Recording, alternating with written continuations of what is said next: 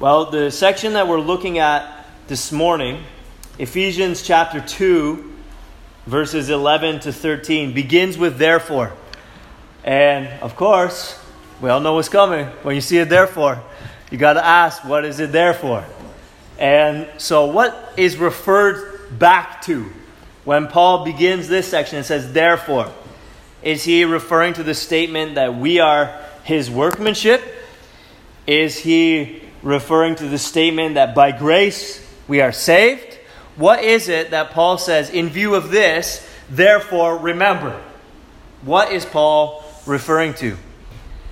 And what he is referring to is actually way, way, way back, all the way back into verse 17, where Paul says that he is praying that the God of our Lord Jesus Christ, this is, pardon me, verse 17 of chapter 1, where Paul says that he is praying that the God of our Lord Jesus Christ, the Father of glory, may give you, that is the Ephesians, the spirit of wisdom and of revelation in the knowledge of him, having the eyes of your hearts enlightened, that you may know what is the hope to which he has called you, what are the riches of his glorious inheritance in the saints, and what is the immeasurable greatness of his power toward us who believe. So, a number of weeks ago, we looked at that section and saw that what Paul is praying for is heart knowledge. That the Ephesians will not just understand intellectually the truths of the gospel, but they will grasp these things at a heart level.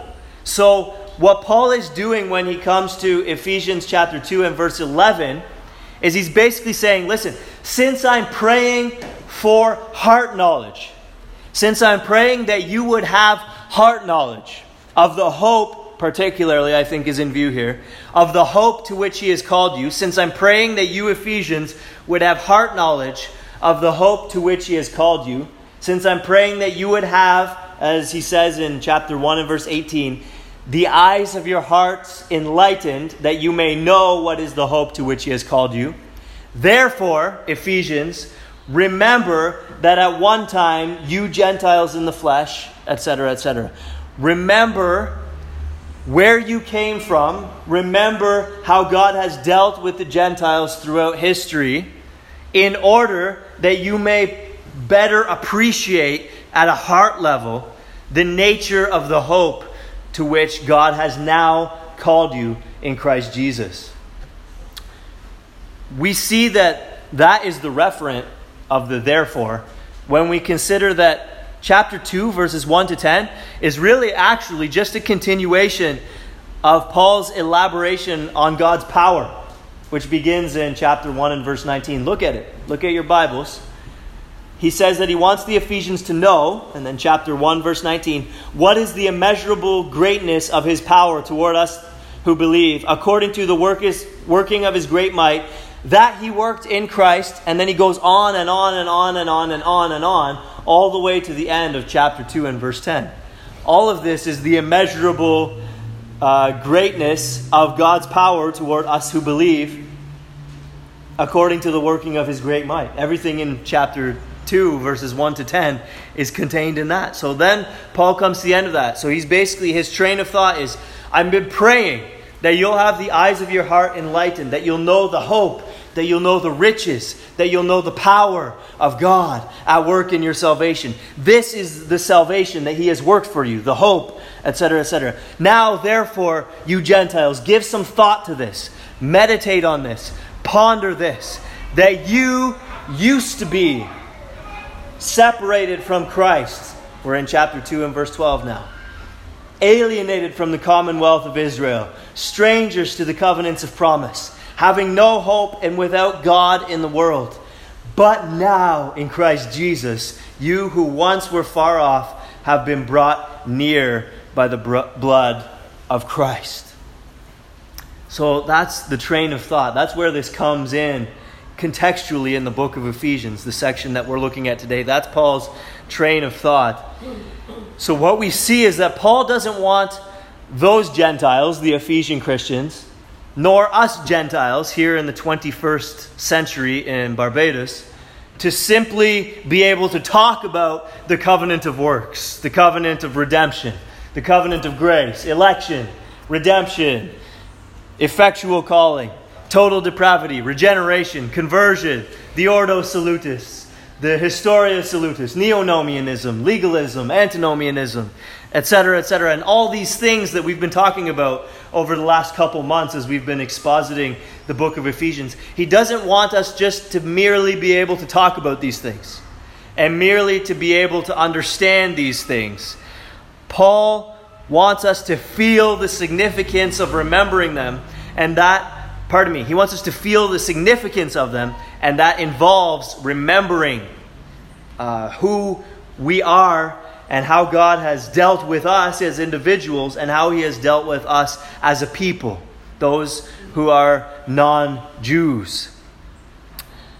John Newton said, To read the Scripture, not as an attorney may read a will, merely to know the sense, but as the heir reads it, as a description and proof of his interest. Herein is blessedness. Paul wants us to read his epistle to the Ephesians as heirs, not merely perceiving the truth of the gospel objectively and factually, but also perceiving the gospel as pertaining to us. In other words, we ought to read the scripture, which contains the story of redemption, not merely as the story of redemption, but as our story of redemption. This is how we ought to read the scriptures. And so, after examining what God has done for the Ephesians, Paul says, in effect, now therefore meditate on that. Remember that. Think about that. So, we're going to unpack this section of Ephesians today, covering um, uh, verses 11 to 13. And we're going to look at the rest of that section over the next couple of weeks. But we're going to uh, look at verses 11 to 13 today, and we're going to look at it under two headings. At one time, which comes from verse 11, therefore remember that at one time you Gentiles in the flesh, etc., etc. And then the second thing we're going to look at is but now, which comes from verse 13. But now in Christ Jesus, etc., etc., etc. So those will be the two mental hooks that we can hang everything on as we work through this section today. We're going to look at at one time and then but now. So, at one time, what we're going to do here is we're going to contrast the experience of Jews and Gentiles in the Old Testament. At one time, Israel, by implication, was the opposite of all these things mentioned in verse 12. Now, obviously, um, Paul mentions five things, but obviously, one of them uh, would be really redundant uh, and useless to spend any time on. One of the things that Paul says Gentiles were was alienated from the commonwealth of Israel. Now, obviously, Israel wasn't alienated from the commonwealth of Israel, so we're not really going to spend any time talking about that. But we're going to look at those other four things, the opposite of all the things that are listed in verse 12. The Israelites then were first near to Christ in the Old Testament. Look at verse 12. He says that the Gentiles were at that time separated from Christ. So, by implication, the Jews were near to Christ. How is it that they were near to Christ? Christ hadn't even came yet. How is it that the Jews in the Old Testament were near to Christ? Well, Christ was revealed to the Jewish people in types and in shadows. The manner of relating to God ever since the fall um, has been uh, the same. We have always needed God to condescend to meet with us in some place, uh, which we could call a temple. We have always needed a priest, someone to represent us before God. We have always needed a sacrifice of atonement to take away our sin, to deal with our sin, so that a holy God can remain holy and yet relate to an unholy people. We have always needed to bring offerings, to bring something in our hands, as it were, something worthwhile to give to God, because you don't appear before a king empty handed. So Psalm 96 says, Bring an offering and come into his courts. And we have always needed cleanliness. We have always needed to be pure because God uh, is of purer eyes than to behold evil. We have always needed all of these things. And what you see is that uh, the efficacy of all these things, uh, the ultimacy of all of these things, is Christ Jesus. Christ Jesus is the temple, the place where God meets man. Christ Jesus is the priest, the consummate priest, who represents people uh, to God and who represents God to the people. Christ Jesus is the ultimate atoning sacrifice who actually effectually deals with sin. And Christ Jesus and his righteousness is actually the offering that we bring in our hands as we approach God, not grain offerings or incense or any of these things, but Christ Jesus in our hands we bring. And, and it is Christ Jesus who makes us clean, not only taking away the guilt of our sin, but taking away the impurity of our sin.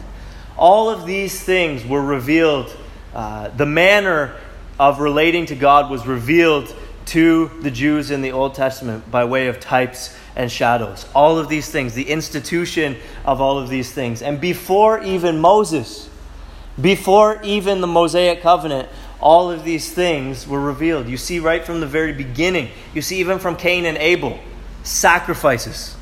Right? That there was revelation obviously going on behind the scenes, which taught Cain and Abel, you need to make a sacrifice to God. You see uh, a contemporary of Abraham, Melchizedek, functioning as a priest. You see all of these things even well before Moses. The right way of relating to God in a, appointed temple by a priest, uh, with sacrifices, with offerings, uh, having been made clean. All of these things was revealed primarily uh, to uh, the Jews, and if we go backwards further and further from Jacob, whose name was changed to Israel and his descendants, to uh, his dad Isaac, to his dad Abraham, all the way back um, to the, the, through the line of Shem, all the way back through the line of, of Seth. What you see is that God chose particularly to deal mainly with a particular lineage of people throughout the Old Testament period, right from the second generation. Cain kills Abel, and God gives Adam and Eve another child, Seth, and God deals primarily with Seth's line. And then after the flood, God deals primarily with Shem's line. And then God deals primarily with Abraham's descendants. Um, and then God deals primarily with Jacob's descendants, and so on and so forth. So, what you see is that primarily God revealed Christ Jesus uh, to the Jews in the Old Testament and not to the Gentiles. And so, what you see is that the Jews then can be said to be near to Christ in the Old Testament, while the Gentiles can be said to have been separated from Christ in the Old Testament. But not only was Christ revealed to the Old Testament uh, Israelites, but they actually had Christ present with them. And we are not going to unpack that at length, but I just want to read one verse just so I can show you textually um, uh, that this is an indisputable point. 1 Corinthians chapter 10 and verse 4. And they all all drank the same spiritual drink, for they drank from the spiritual rock that followed them, and the rock was Christ. Wow. So we're not going to begin to unpack these things, but suffice it to say, Christ was not merely near to the Israelites in the sense that he was revealed to them, the way that um, uh, uh, somebody might be near to us insofar as we have a book about them in our hands, but Christ was actually present with the Old Testament Israelites in a particular way, as 1 Corinthians 10:4 is an example of. And thirdly, the Old Testament Jews uh, were near to Christ in that they were offered salvation in and through Christ the same way that we in the New Testament are offered salvation in and through Christ. Romans 5:1 is the summary of an argument that Paul has been developing throughout chapter 4. He has been arguing that both Abraham and David were also justified by faith the same way that New Testament believers are justified by faith. And in Romans 5:1, Paul says, Therefore, since we have been justified by faith, we have peace with God through our Lord Jesus Christ.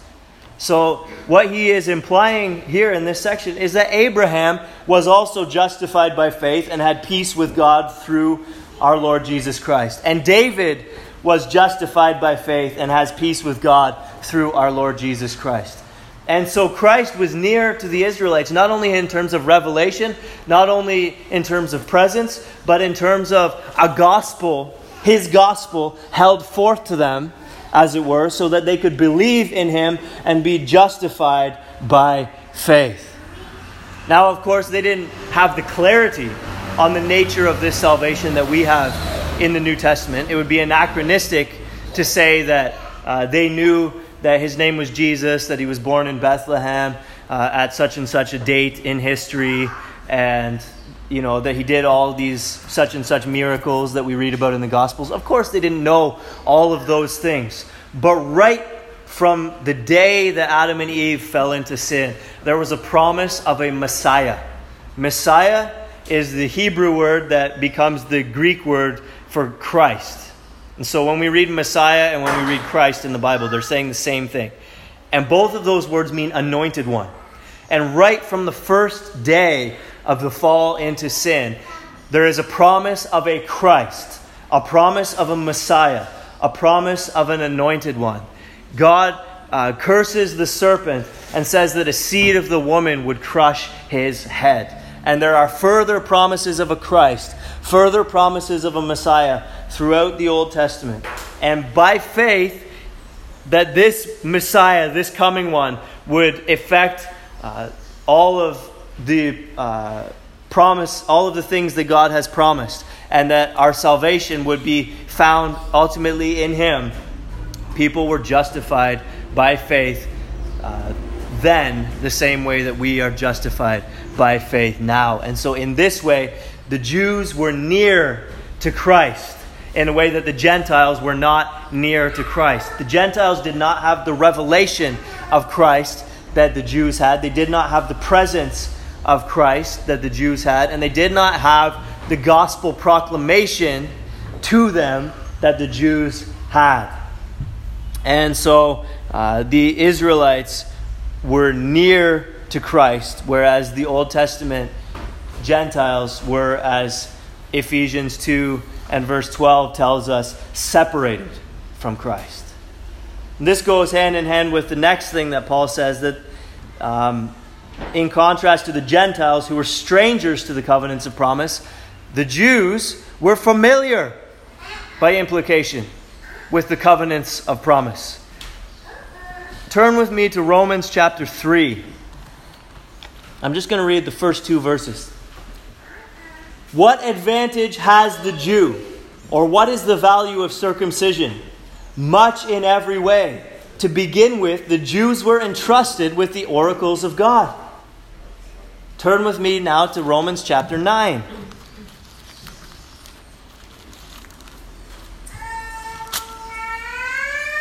Paul says, I am speaking the truth in Christ. I am not lying. My conscience bears me witness in the Holy Spirit that I have great sorrow and unceasing anguish in my heart. For I could wish that I myself were accursed and cut off from Christ for the sake of my brothers, my kinsmen according to the flesh.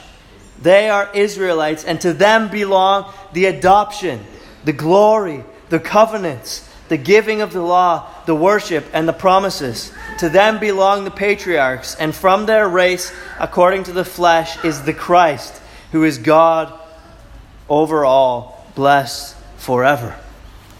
What we see in those two passages is that though it's clear from reading uh, not only even the Old Testament, but also reading the New Testament, not all Old Testament Jews were saved. That should be clear. Not all Old Testament Israelites were saved from their sin and went to heaven when they died.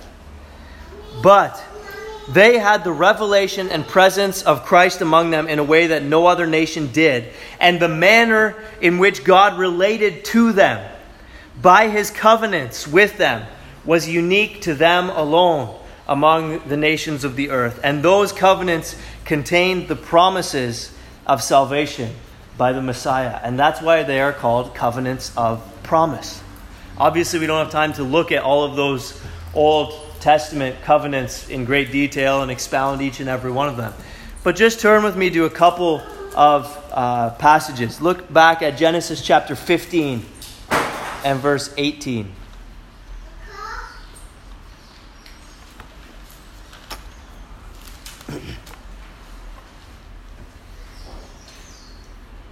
On that day, the Lord made a covenant with Abraham, saying, To your offspring I give this land, from the river of Egypt to the great river, the river Euphrates, the land of the Kenites, the Kenizzites, the Cadmonites, the Hittites, the Perizzites, the Rephaim, the Amorites, the Canaanites, the Girgashites, and the Jebusites.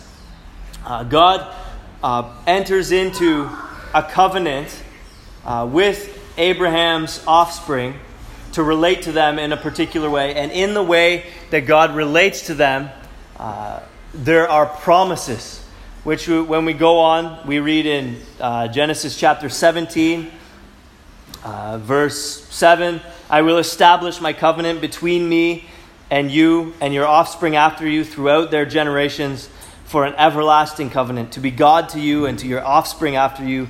And I will give to you and to your offspring after you the land of your sojournings, all the land of Canaan for an everlasting possession, and I will be their God. And God said to Abraham, As for you, you shall keep my covenant, you and your offspring after you throughout their generations, etc., etc. And, and over uh, again, we read in uh, chapter 22. Verse 16, God says, By myself I have sworn, declares the Lord, because you have done this and have not withheld your son, your only son. I will surely bless you, and I will surely multiply your offspring as the stars of heaven and as the sand that is on the seashore. And your offspring shall possess the gate of his enemies. And in your offspring shall all the nations of the earth be blessed, because you have obeyed my voice. And so, what you see is that God enters into relationship with the descendants of Abraham in a particular way. And uh, we don't have time to unpack this this morning, but what we see is that uh, in Christ Jesus, ultimately these promises come uh, to their fulfillment. We see that in Galatians. As Paul says uh, in Galatians chapter 3 and verse 16, now the promises were made to Abraham and to his offspring. It does not say, and to offsprings, referring to many, but referring to one, and to your offspring, which is Christ. Again, I'm not going to go into all these details and unpack this. It can be complex and so on and so forth. We'll get there eventually in our evening series through Genesis. But all I want you to notice is that um, these covenants contained promises. And so, though God entered in to deal with Abraham's children in a particular and in a specific way, they can, that covenant contained promises. And so you see that that is an example of a covenant of promise, which is referred to in Ephesians chapter 2, the language referred to in Ephesians chapter 2. Now look again at 2 Samuel chapter 7. And here we have uh, what is often referred to as the Davidic covenant. And I'm just going to read verses 12 to 16. God is speaking to David, and he says, When your days are fulfilled and you lie down with your fathers, I will raise up your offspring after you, who shall come from your body, and I will establish his kingdom. He shall build a house for my name, and I will establish the throne of his kingdom forever. I will be to him a father, and he shall be to me a son. When he commits iniquity, I will discipline him with the rod of men, and with the stripes of the sons of men. But my steadfast love will not depart from him, as I took it from Saul, whom I put away from before you and your house and your kingdom shall be made sure forever before me. Your throne shall be established forever. And again, God makes a promise uh, to David and through David in Psalm 110, where we read, The Lord says to my Lord, Sit at my right hand until I make your enemies your footstool. The Lord sends forth from Zion your mighty scepter. Rule in the midst of your enemies. Your people will offer themselves freely on the day of your power, in holy garments from the womb of the morning. The dew of your youth will be yours. The Lord has sworn and will not change his mind. You are a priest forever after the order of Melchizedek. The Lord is your shade at your right, pardon me, the Lord is at your right hand. He will shatter kings on the day of his wrath.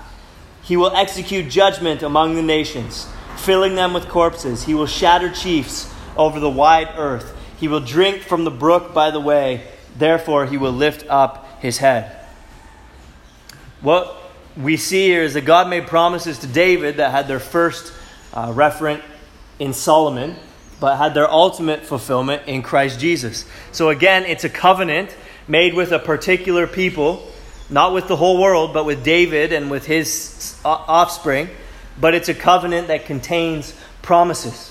So the Jews, in a particular way, were familiar with these covenants of promise in the way that Gentiles in the Old Testament were not familiar with these covenants of promise. Therefore, the Israelites had hope. In contrast, again back to Ephesians 2:12 with the Gentiles who were without hope. Because the Israelites were near to Christ in all of the aforementioned ways, because the Israelites had the covenants of promise, the Israelites had hope. They had hope in the preaching of the gospel. Remember, Romans chapter 10 Whoever calls on the name of the Lord will be saved. But how are they going to call on him in whom they've never heard? And how are they going to hear unless someone preaches? In Israel, there were preachers. And in the rest of the world, by and large, there were not. Again, we can think of exceptions like when Jonah went to Nineveh. But by and large, in Israel, there was the nearness of Christ. There was the revelation of Christ, the promise of Christ, the presence of Christ, the preaching of Christ. And in the rest of the world, by and large, there wasn't. And so the Jews had hope in a way that the Gentiles did not have hope. Now, again, not all were saved, not all Old Testament Israelites were saved, but certainly none were saved who never heard. You might say, well, what about the innocent man somewhere in a far section of the world who has never heard? Well, like R.C. Sproul, I would say, well, he will go to heaven when he dies. The innocent man in some area of the world who has never heard will go to heaven when he dies.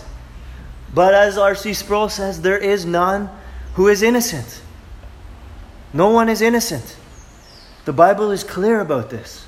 In Romans chapter 5, we read that we are guilty in Adam, that the whole human race is guilty as well as uh, heirs to a corrupt nature because of Adam. So we are guilty because he acted as our representative when he sinned, and so we are sinners in Adam. But more than that, we are personally guilty. Romans chapter 1 talks about how we can know something true of God just by the light of nature. And what we know uh, we have rejected, what we know we have suppressed as a human race in unrighteousness, and so we have incurred guilt. In other words, we know enough to have responded wrongly to the revelation of God that was given us in nature. And instead of worshiping God as we ought, uh, we have not worshiped God as we ought. Instead of uh, exalting the Creator, we have exalted the creature. And so all men are guilty.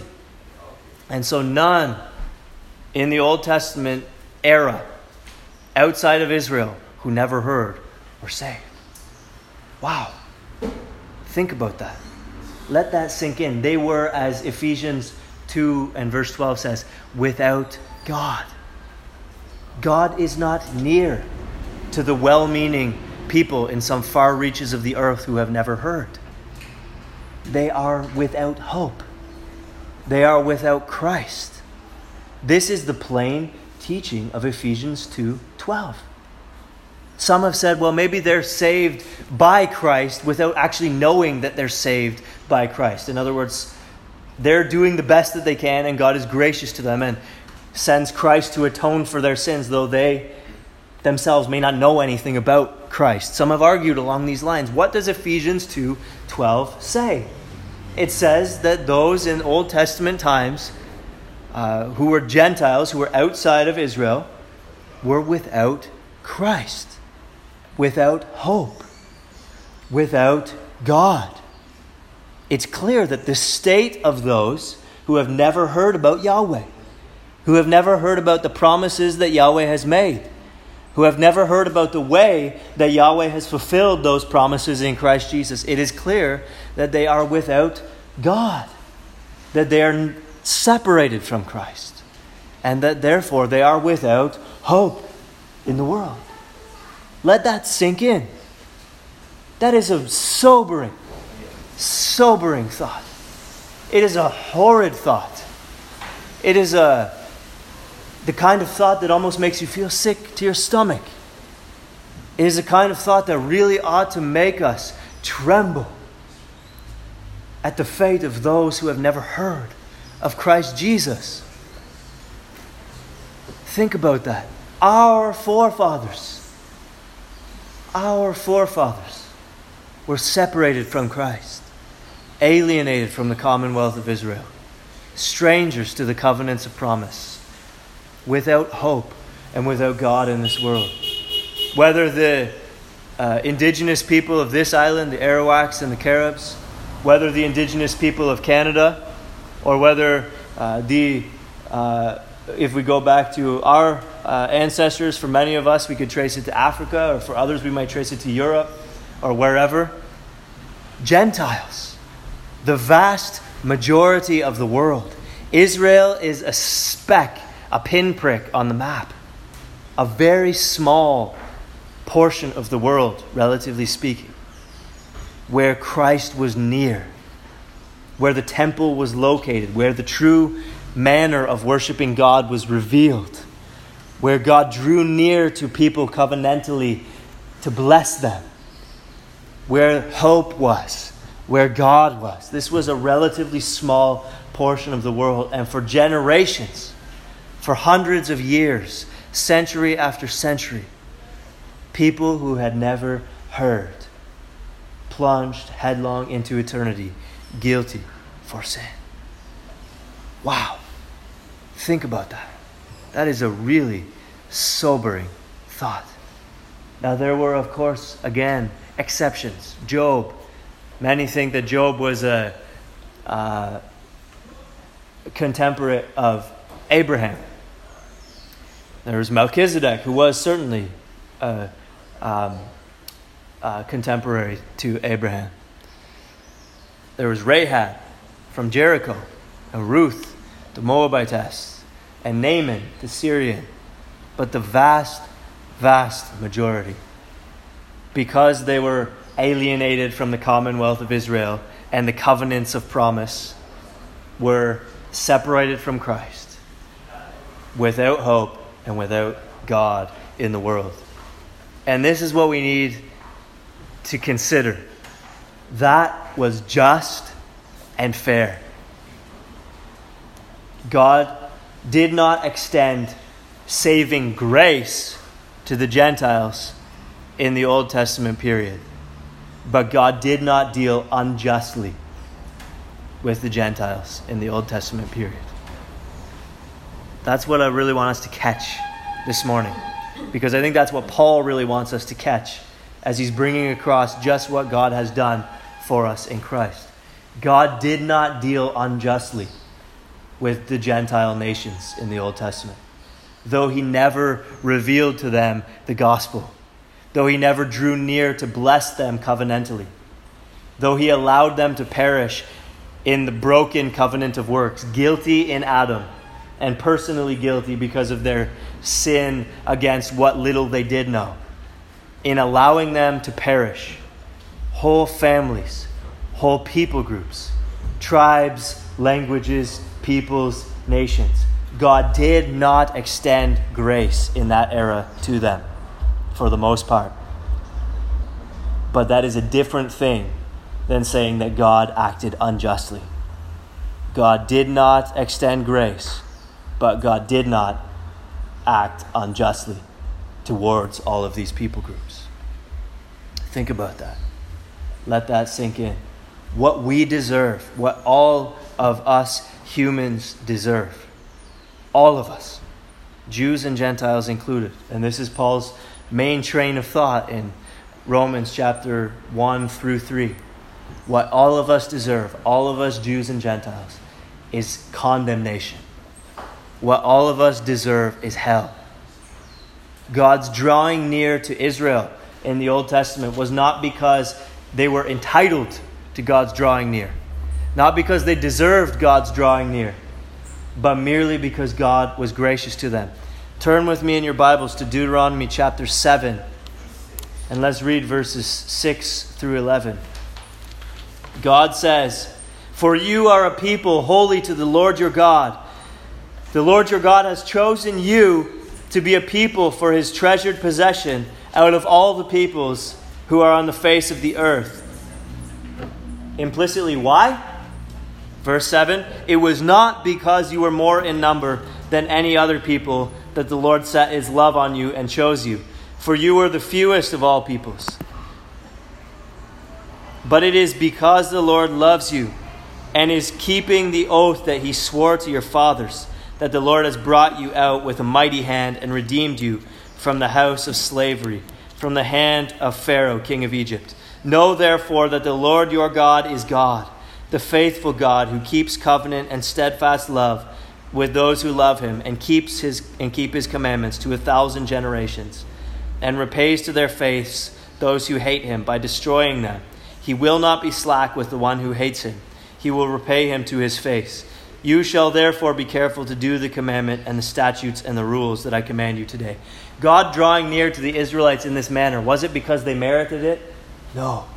It's clear from this section that it was not because they impressed God, but simply because it says the Lord loves you and is keeping the oath that he swore to your fathers. Let's read one more passage in Deuteronomy, but hold that thought about the oath that he swore to their fathers. Turn to Deuteronomy chapter 9.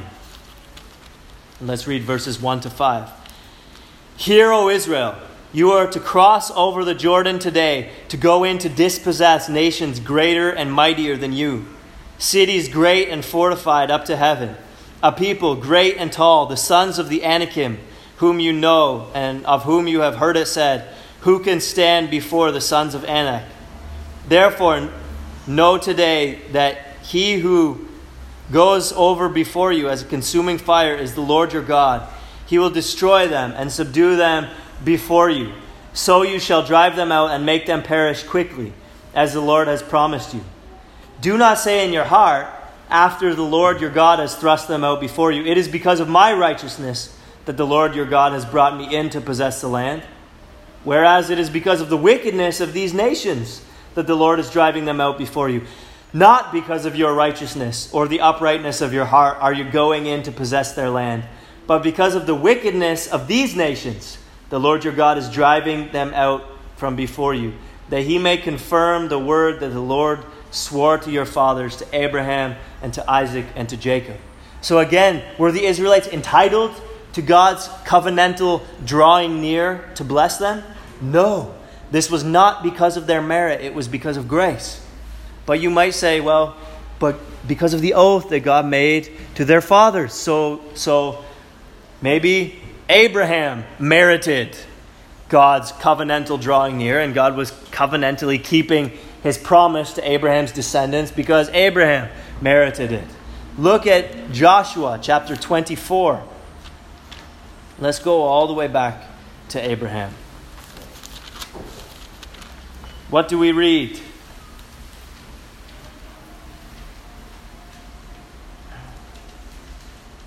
we read this. In verse 14, Joshua is speaking to the Israelites, and he says, Now therefore, fear the Lord and serve him in sincerity and in faithfulness. Put away the gods that your fathers uh, served beyond the river and in Egypt, and serve the Lord. And if it is evil in your eyes to serve the Lord, choose this day whom you will serve. Whether the gods your fathers served in the region beyond the river, or the gods of the Amorites in whose land you dwell. But as for me and my house, we will serve the Lord. Uh, and he goes on to say, they go on to say, no, we will serve the Lord, and so on and so forth. Um, but what we, what we see in this section is that he makes the point that their fathers served false gods uh, beyond the river. That God did not keep promises to Moses' generation or Joshua's generation because their fathers merited it, but because their fathers, uh, but in spite of the fact that they don't deserve it, and even their forefathers, Abraham uh, and, and their, their other ancestors, served false gods, both on the other side of the river and in Egypt. If you look back at the beginning of chapter 24, you read this. Verse 2 Joshua said to all the people, Thus says the Lord, the God of Israel, long ago your fathers lived beyond the Euphrates. Terah, the father of Abraham and of Nahor, and they served other gods. Then I took your father Abraham from beyond the river and led him through all the land of Canaan and made his offspring many, etc., etc. What you see is that both in Deuteronomy, the passages that we read, that generation didn't deserve it, nor did Abraham deserve it in his generation. But God's drawing near covenantally, God entering into uh, covenantal relationship with Abraham and his seed in order to bless them in order to um, give them uh, uh, uh, promises of Christ Jesus and, and, and uh, ceremonies in order to typify and foreshadow and make clear the nature of Christ and his work and make promises of the gospel and the Messiah. God did not do that because they were entitled to it, but in, fa- in spite of the fact that they were not entitled to it. They had demerited these things, but God graciously drew near anyway.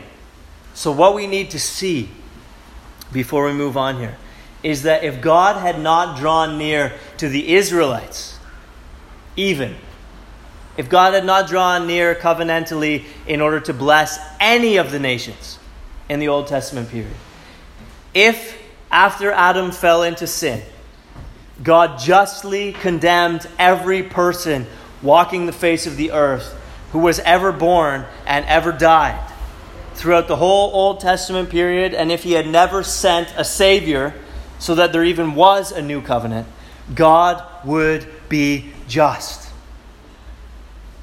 It would not be uh, an example of God acting graciously, giving us more than we deserve, but it would not be an example of God acting unjustly. When Adam sinned, we all incurred guilt in him and a corrupt nature in him. And if God had justly punished all of us, all of us, for our sin, he would be just. And so we see then that in God choosing Israel of all the nations on the earth, he didn't act unjustly. He acted in a just way. He acted graciously with the Israelites, giving them more than they deserved, better than they deserved, and he acted justly towards all the other nations, leaving them separated from Christ, alienated from the commonwealth of Israel, strangers to the covenants of promise, without hope and without God in the world. And so all of our forefathers, likely, likely without exception, all of our forefathers in this room, in the Old Testament era, unless Ruth or Melchizedek or uh, Rahab or Job or one of the exceptions to the rule is in our direct ancestry. Likely, it is more than probable that in the Old Testament era, every single person from whom we derive our very existence, um, all the way back to likely, perhaps even the Garden of Eden and certainly many, many, many, the, the vast majority of our ancestors perished without ever hearing the gospel. Wow. That is a sobering, sobering thought. Think about the manner in which God has dealt with the world. Wow. Think about that. And then we come to Ephesians chapter 2 and verse 13. But now, in Christ Jesus, you who were once far off have been brought near by the blood of Christ. Wow. Think about that. When he says you, he's talking about you Gentiles. You, called the uncircumcision by what is called the circumcision. That is, the, the Old Testament uh, Jewish males were all circumcised. That was one thing that demarcated Jews from Gentiles. And that's, that's what that whole circumcision bit is about.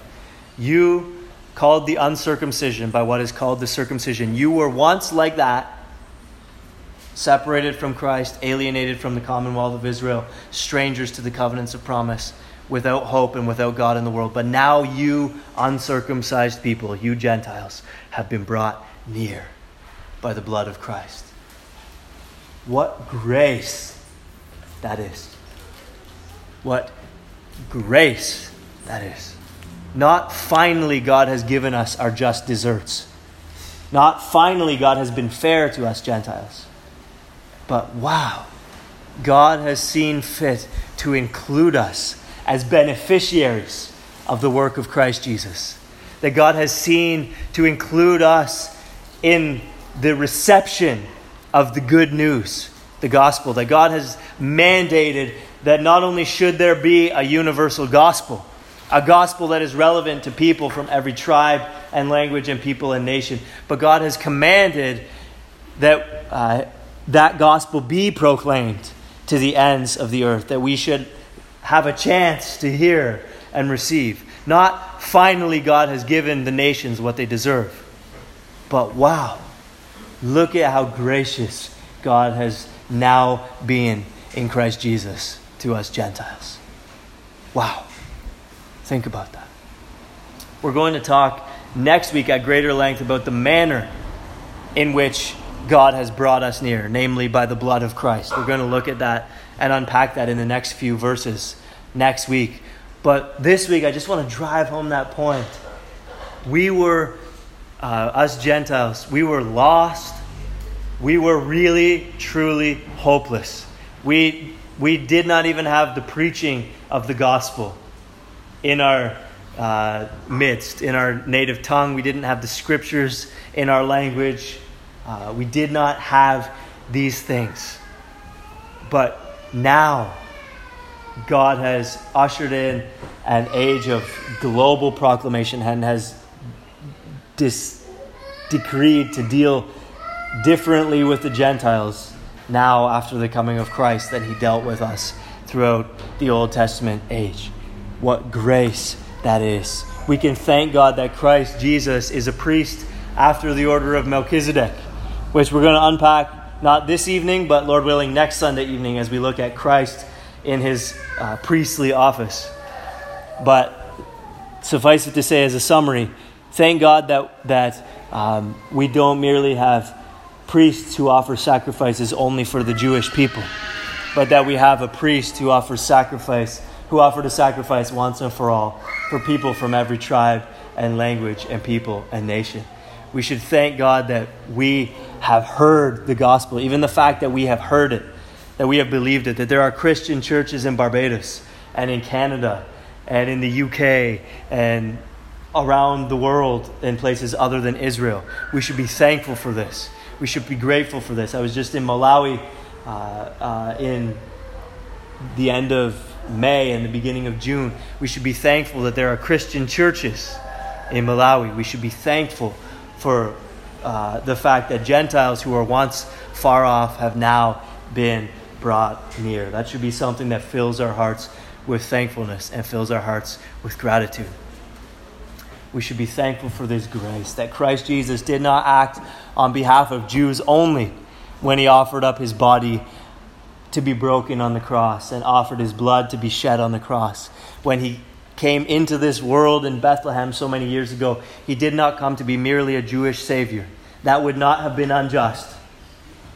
But God sent him to be a Savior of all men. Jews and Gentiles, people from every tribe and language and people and nation. We should be thankful for that grace, a Savior uh, who we can proclaim freely to all and sundry and invite anyone who will, uh, who is thirsty to come and drink, anyone who is hungry to come and eat, uh, where we can just proclaim, Whosoever believes in him will not perish, but have everlasting life. Uh, we should be thankful for this universal grace that has uh, come to us and is being proclaimed to the ends of the earth in Christ Jesus. We should be very grateful and very thankful for that. And it should also fill us not only with a sense of gratitude, but it should fill us with a sense of urgency. Because do you realize that there are people still today who have never heard about Christ Jesus? There really are unreached people. People who do not have Christian churches accessible to them. People who do not have the scripture in their language. People who do not have Christian preachers preaching in their language. There are people who are unreached now. And they're plunging headlong into uh, eternity apart from Christ. They are, they are, not by God's decree, not by God's uh, plan or purpose, but um, uh, in the sense that God, not that God has intentionally um, set a demarcation between them and between other nations up until now in the way that he did with the Jews and the Gentiles. Um, but there are those who, by virtue of circumstance, by virtue of the way that the church has to date, uh, not yet fulfilled the Great Commission. There are those who are still in the state that Paul talks about in Ephesians chapter 2 and verse 12. Whole people groups who are separated from Christ, alienated from, we could say, uh, the church, alienated from the people of God, strangers to the covenants of promise and the fulfillment of those covenants of promise in Christ Jesus. And therefore, without hope and without God in the world. This, the state of people apart from gospel proclamation, apart from uh, exposure to the new covenant and the people who are included in the new covenant, the state of people uh, outside is hopeless and without God. And that should fill us not only, um, not the fact, the fact that we've been included should fill us with a sense of thankfulness, but the fact that there are those who have not yet been exposed should fill us with a sense of urgency to take the gospel to the unreached. You've heard me pray before that God would give us the privilege of sending someone, even here from this little church, to an unreached place. May it be so. But if the Lord does not raise up in our midst someone to take the gospel to an unreached place, may God make this little church here in Barbados a great commission church. Would God make this little church a church that cares to make sure that the gospel gets all the way to the ends of the earth, to make sure that people in every tribe and language and people and nation have access to the gospel, that they have the gospel preached, that they have the word of God in their language, that they have Christian churches in their midst, that they become uh, heirs to the same privileges that we Gentiles, the rest of we Gentiles, now have in this New Testament age. May it never be that we're just content with the fact that people are lost and utterly lost. Not just lost because they have rejected a gospel they've heard, but lost because they are guilty in Adam and have never even heard a gospel for their lostness. May we never be content like that. And so, may we be ascending church. May God raise up men from our midst to go and plant churches and pastor churches in unreached places. But if not, may we be a supporting church. May we be a, an encouraging church, and may we always be a praying church. As we look forward in future years at our budget, we just passed our first one this past Wednesday. 2018 will be our first full year as a church together. But in future years, would we see foreign church planting become a, a, a sizable and significant number in our budget as we try to send, even if it's just for, for us, proportionately, it might be a big number, but in the grand scheme of things, it might be a drop in the bucket.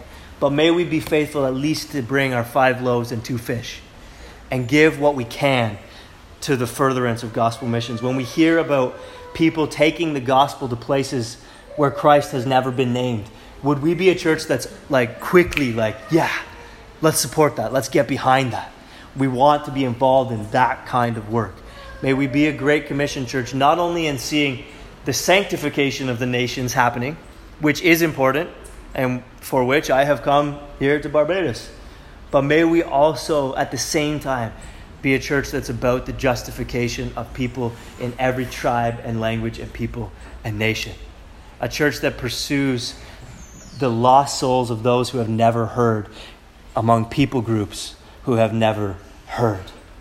So think about that and think about that sort of side door application as we consider the state of those who are cut off from the people of God, who don't have any exposure or access to the people of God. Think about that as a relative, uh, uh, a relevant and, and pertinent application alongside the thankfulness. Uh, but let us be thankful for grace instead of feeling entitled to grace. Let us remember that we who were once separated from Christ, alienated from the commonwealth of Israel, strangers to the covenants of promise, without hope and without God in the world, have now been brought near in Christ Jesus. And next week we'll unpack that idea further.